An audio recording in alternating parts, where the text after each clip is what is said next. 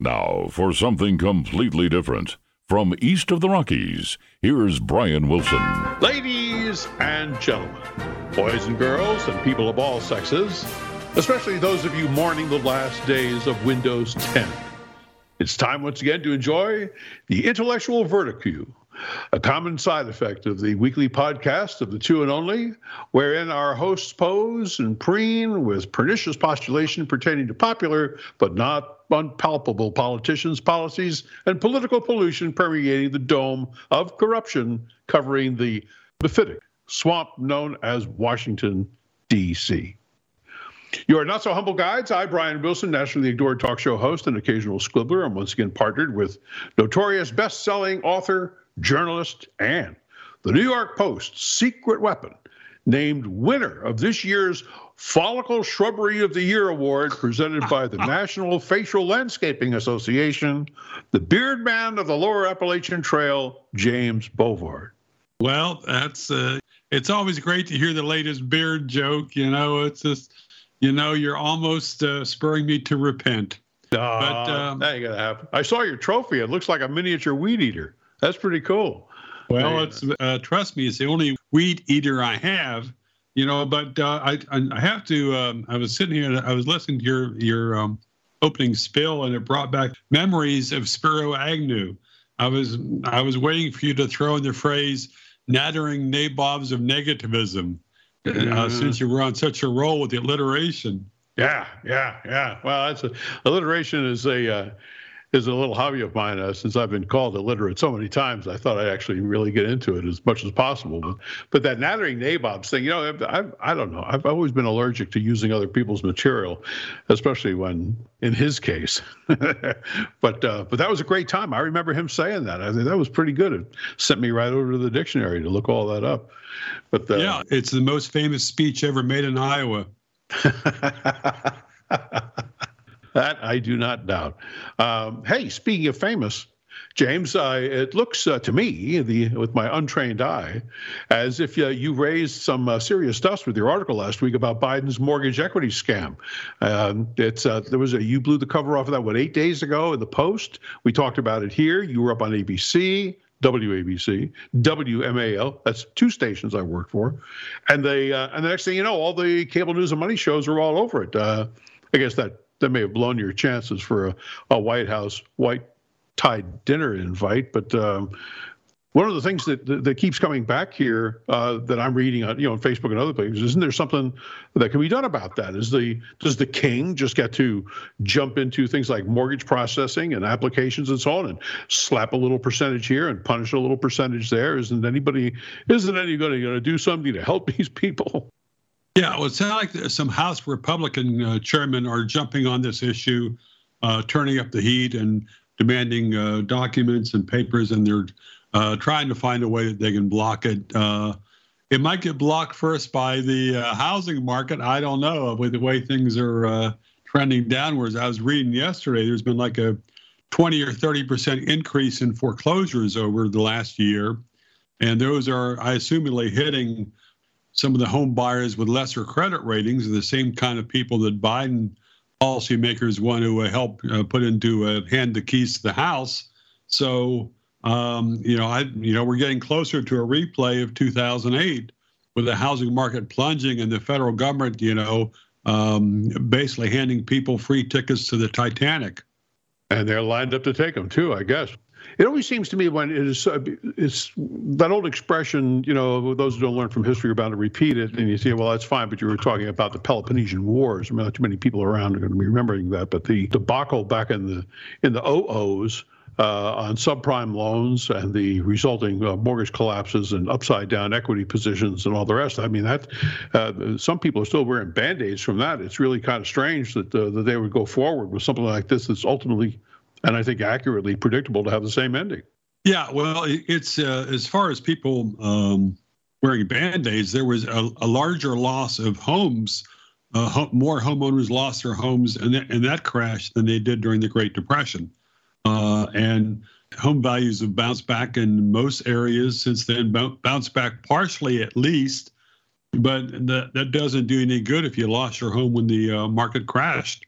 And thanks in part to the government pushing all these subprime mortgages, which you know is simply a recipe for ruin. And you know there was plenty of evidence before 2008 to show that, but it didn't matter because politicians want to pretend to be saviors. Yeah, well, it wasn't just housing, uh, you know, that crashed and burned. All the people who lost their houses, their credit rating crashed and burned. And if they were just a, a year or two or three out of that and went in to apply for another just, you know, vanilla 30 year 30 year loan with 20% down, uh, a lot of people were getting the uh, hairy eyeball over that, uh, or at least getting penalized by higher interest rates just because they had uh, scurvy credit. Yeah, and a, a, huge part of the problem and the most recent push for um, to broaden home ownership, shall we say, is that the feds are encouraging or uh, subsidizing uh, mortgages with very little or zero down payment. And and this, uh, this was a path to ruin in the early O's, and it's especially treacherous when you've got housing uh, values shaky or falling because if you get into a house with uh, no down payment, then um, you know six weeks later you could be underwater, and if you didn't put anything down, then it's a lot easier to walk away and leave a house that's abandoned in a neighborhood, which pulls down all the other homeowners who um, very often work very hard and saved in order to buy that house. Yeah, there's no upside uh, to any of that that I know of, and I wonder, not being in the real estate business uh, anymore, although I. I owned a real estate agency along with a few other businesses 100 years ago. I wonder how uh, realtors are dealing with the demographic changes uh, from New York to Florida, from California to Texas, from Jackson to Mobile, wherever the you know wherever um, wherever these people are moving, you know, out of the Northeast and Northwest, West Coast rather, you know, down to uh, down to the South, down to the states that have no income tax, lower sales tax, lower property uh, costs, and all the rest. How is that when you and then you add in this little pearl? How is that going to affect those uh, those markets? Uh, for the people who either go in and buy, like in the South, or the people that are selling up there uh, in uh, in the Northwest corner or in the Midwest up around Chicago, things along that order. It just sounds like it could even be messier and even more destructive than the uh, OOs. Well, this is one more federal wrench thrown into the housing market. And the uh, federal policymakers simply don't care about the uh, markets. Uh, the mortgage markets um, aside from government intervention, have developed a lot of ways to assess risk and creditworthiness, things like that. But the feds are basically saying that they don't like the, the measures of creditworthiness because the wrong people um, win. So, I mean, folks who save money and paid their bills, and uh, politicians can't get votes from uh, giving handouts to folks that, uh, that don't need them. So, um, there's a profound bias in how the politicians look at markets, and um, you know the politicians don't uh, don't pay for the market collapse because you had a lot of members of Congress who helped spur that in the O's, and uh, none of them lost a single paycheck. Yeah, like when did they ever? But uh, you know that's that's another thing. Uh, just as a quick sidebar, maybe um, maybe you know some sources, but I've often wondered exactly how the credit reporting agencies, uh, the three of them, I believe, or four, how exactly they go about determining your credit score. And they, they say, oh, well, it's uh, how well you, you pay your bills, uh, you can't pay your bills on time, you know, and outstanding loans income. And some of that makes uh, an awful lot of sense. But then if you look into it, you'll say, well, we, we lowered your credit score because you have too many credit cards. All right. Well, if I've got five credit cards and only one has got a 30-day balance on it, what what possible problem could that be? Well, you have the opportunity with that many open accounts to go out and spend yourself into bankruptcy. Why would I do that? That would that would that doesn't make any sense. You know, the uh, if I've got a bank account and I've got other things you put on your credit rating or your credit application to show that you are in, uh, in good standing financially, but you pull these things out of nowhere. Even if you, uh, I've even heard, well, uh, we lowered your rating because you uh, you closed too many too many credit card uh, accounts. Oh, wait a minute. I get penalized if I have too many. I get penalized if I if I close them down, and now I don't have enough in your estimation. What's what's the magic number? Well, they don't have a number for that, you know. And so, do you share, or I'm just very skeptical. I very, very, it all just seems very eye of neat, wing of bat. Say a few words, tap on the side of the cauldron, and somebody comes up with something, and they get paid for that.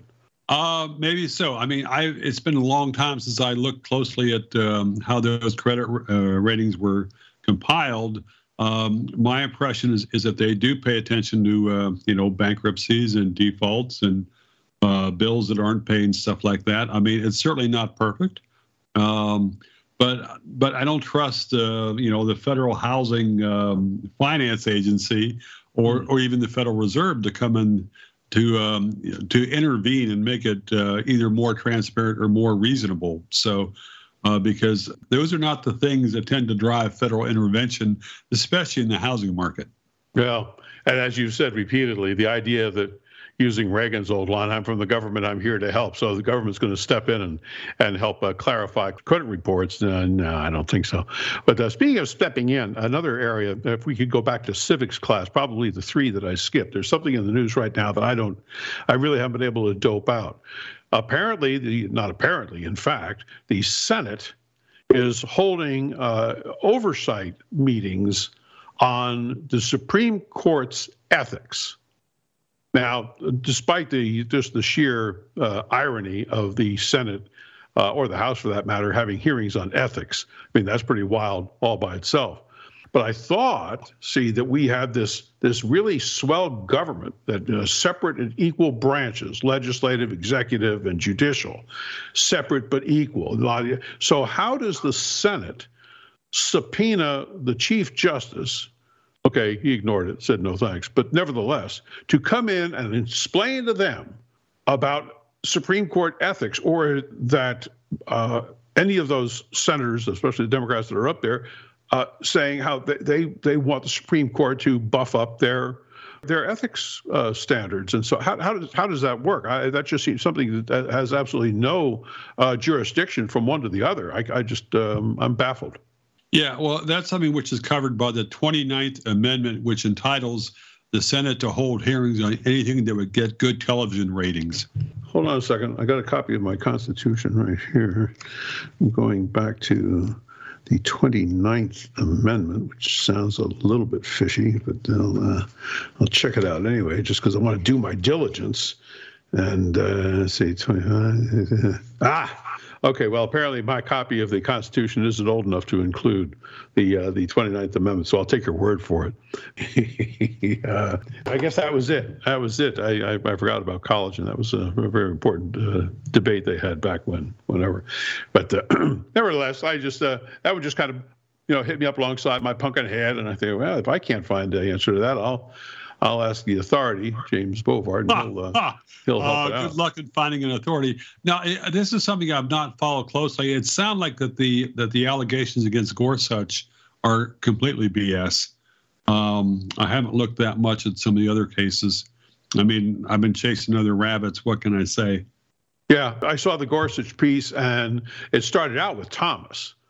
And of course, if the roles reversed, then the, the immediate scream would be this is all racist. But he was uh, uh, charged with taking trips, lavish trips, and all the rest of this business with this guy who's been his friend since forever and it just so happens the guy's worth a jillion dollars, and he thinks uh, he, he thinks Clarence Thomas is a, is a hell of a nice guy. So friends to friends, you know, he'll pick up the bar tab, do this that other thing. It's a, it's, it's with a lot more zeros behind it, but uh, there he hasn't had any cases come before the Supreme Court. He, the friend, uh, as far as nor has Thomas ruled on anything that he would benefit by. So I, I, it all seems to be you know remarkably uh, hypocritical, and why should we be surprised? Because it's Washington and it's Democrats and all the rest of it. So I, I get that, but it's uh, and the Gorsuch thing, um, to me, the Democrats in their conduct at uh, at, at, the confirmation hearings uh, have been so atrocious that saying anything about ethics or or anything is is just you know beyond the pale. But I guess they're not embarrassed, so whatever. ah, this is how Washington works. Yeah, this is how Washington works. And and you know, saying that, I don't want to uh, say that you know there's nothing to look at or that the that the Supreme Court justices should be above criticism. But if you look at how some of those confirmation hearings went, I mean, there was a long, dragged out thing for um, for Kavanaugh from a woman who wasn't sure what year the abuse allegedly happened when she was a teenager, and if someone can't tell you what year it was, it's kind of like, you know, I have trouble with this allegation. Yeah, well, that same thing is, uh, yeah, the, the, the, you would think something as uh, personally offensive and traumatic as a rape that might stick with you as far as daytime, hour, color of the sky, humidity, you know, all the rest of that. It's a long-lasting memory. I find it interesting too. This woman who's suing uh, suing um, uh, Tucker Carlson uh, for uh, sexual impropriety, even though she never met him, was was kind of kind of interesting in, in itself how that could uh, how that could possibly take place, uh, even though uh, Juanita Broaddrick uh, came to the table with days and dates and times and so on, and she was just blown off by Hillary and everybody else. Yeah, it, it's um, it's a paradox how those standards work. So.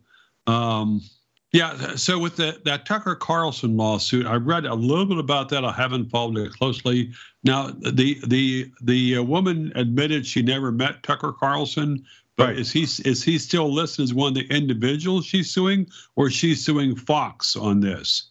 Well, I think she's suing. Uh, my understanding is she's suing him uh, individually, and then everybody else within 100 yards of him. Just you know, if they've got a nice wallet.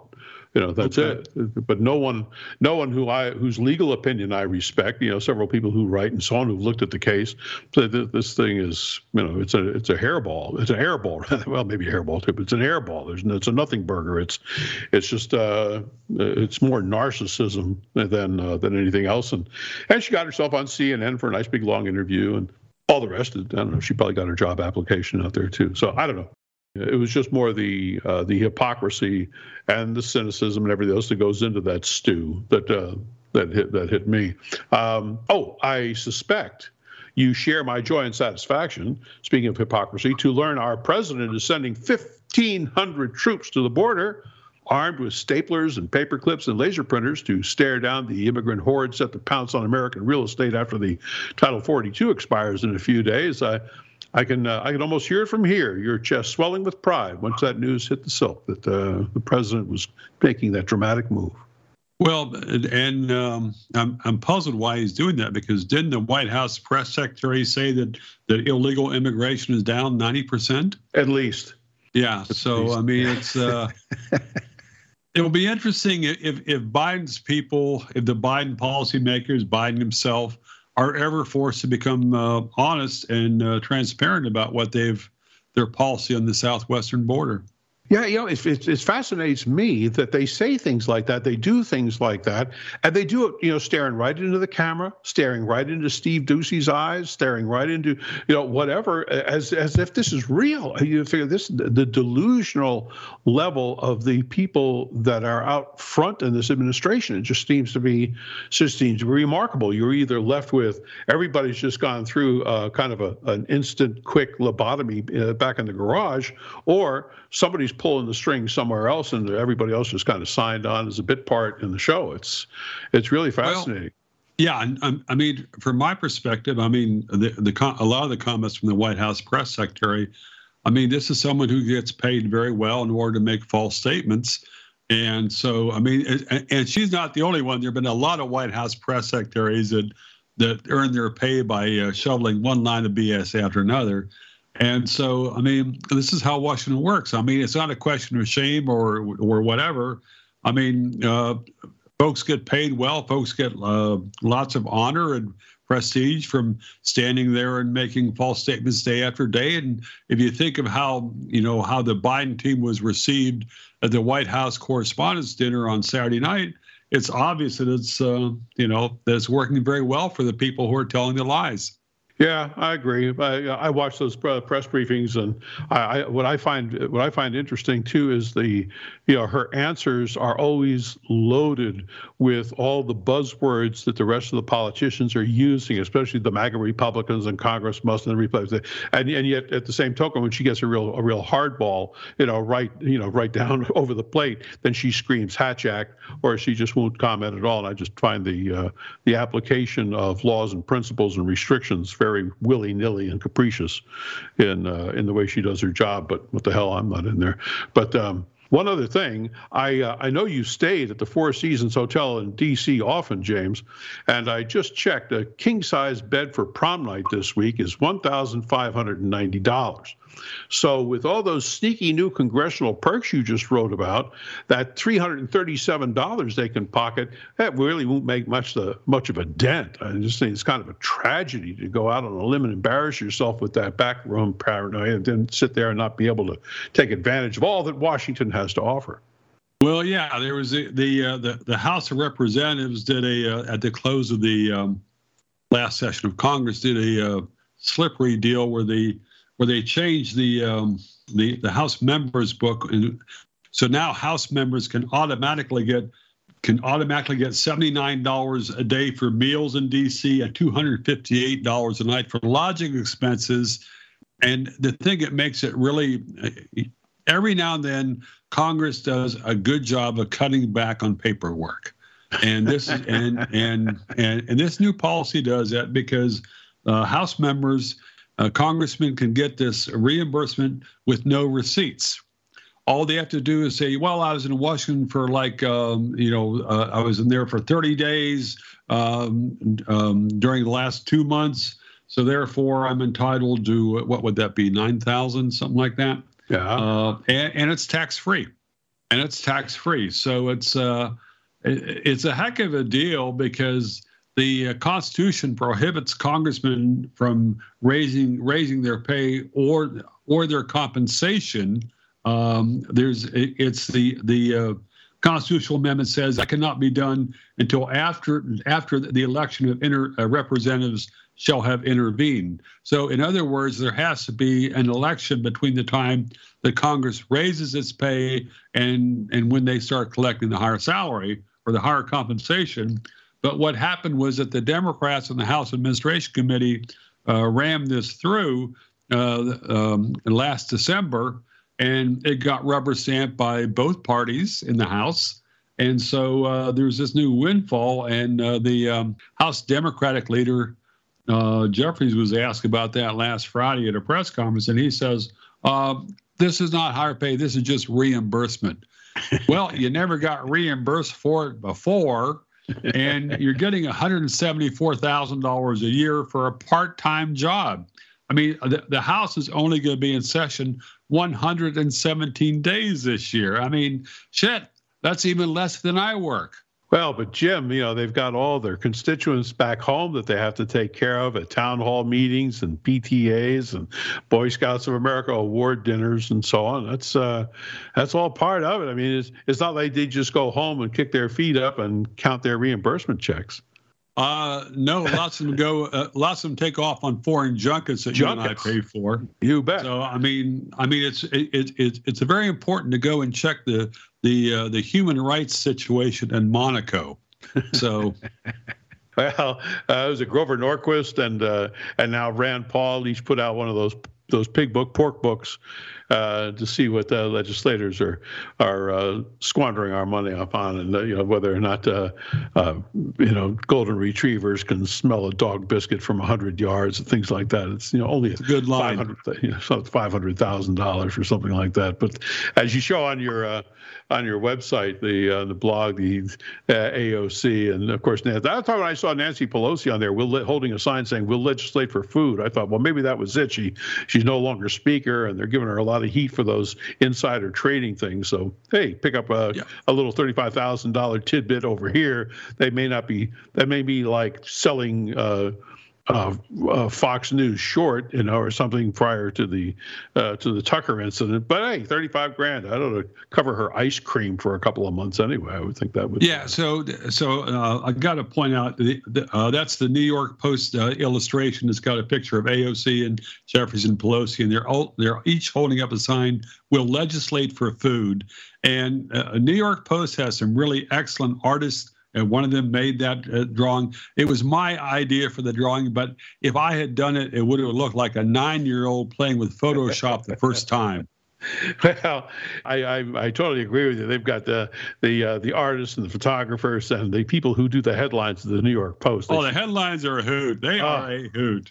There should be a Pulitzer Prize for that. That is a uh, that is incredible creativity. But anyway, if you uh, if you don't subscribe to the New York Post, go to their website. You can go to jamesbovard.com and you'll see it. It's right there at the top. Uh, really spiffy, spiffy people, along with some uh, remarkable comments from AOC about uh, Congress not taking care of uh, people who get elected. Oh, there's working. Yeah, yeah. There was a, there, there was a very nice line which you excerpted, I think, on your Facebook uh, uh, of the piece. Um, folks in Washington D.C. are having a pity party. You aren't invited, but you're going to pay for it. Yep. That was one of the. Uh, that's just one of the outstanding lines in the article. You ought to go check it out, especially since you probably didn't know until right now that you just got screwed out of a little bit more of your tax dollars. But here we are. Speaking of money, uh, a mere 412 shoplifting days left until Christmas, and you're certainly not going to want to embarrass yourself when you show up with a gift wrap box of Dr. Scholl's corn plasters again at grandma's house. So make sure to do the right thing, the smart thing, the cool thing. Bring along a case of Raging Bitch beer and a couple of entertaining and informative books like The Bush Betrayal by uh, old Jim Bovard here. For lighter and less intelligent reading, 50 stories from 50 years in radio by Guess Who is not only soporific, but it's mind numbing at the same time. These uh-huh. and other books, uh, not yet banned, are atrociously promoted and readily available at our websites, jimbovard.com, brianwilson.net. But you better hurry because thanks to the Federal Reserve, the supply of printing ink is running low. Now, make sure uh, to like our Now For Something Completely Different page on Facebook. For some reason, that's important. Uh, you might find us on Twitter now and then. Sign up for the uh, free Substack subscription that I have called Brian Wilson Writes and be thoroughly nagged nonstop every time we come up with some more questionable content here. On that note, the two and only is scheduled to be back next week unless Congress gets Jim's unlisted address. For the major market media star, Mr. Bovard, and with short circuited technical advice from our botanically affluent four wheel bus driver, Joe Ted, I shall remain Brian Wilson until Hunter Biden is arrested. That's the best of the worst we can do for right now. Talk to you next week. Pull the plug, Joe.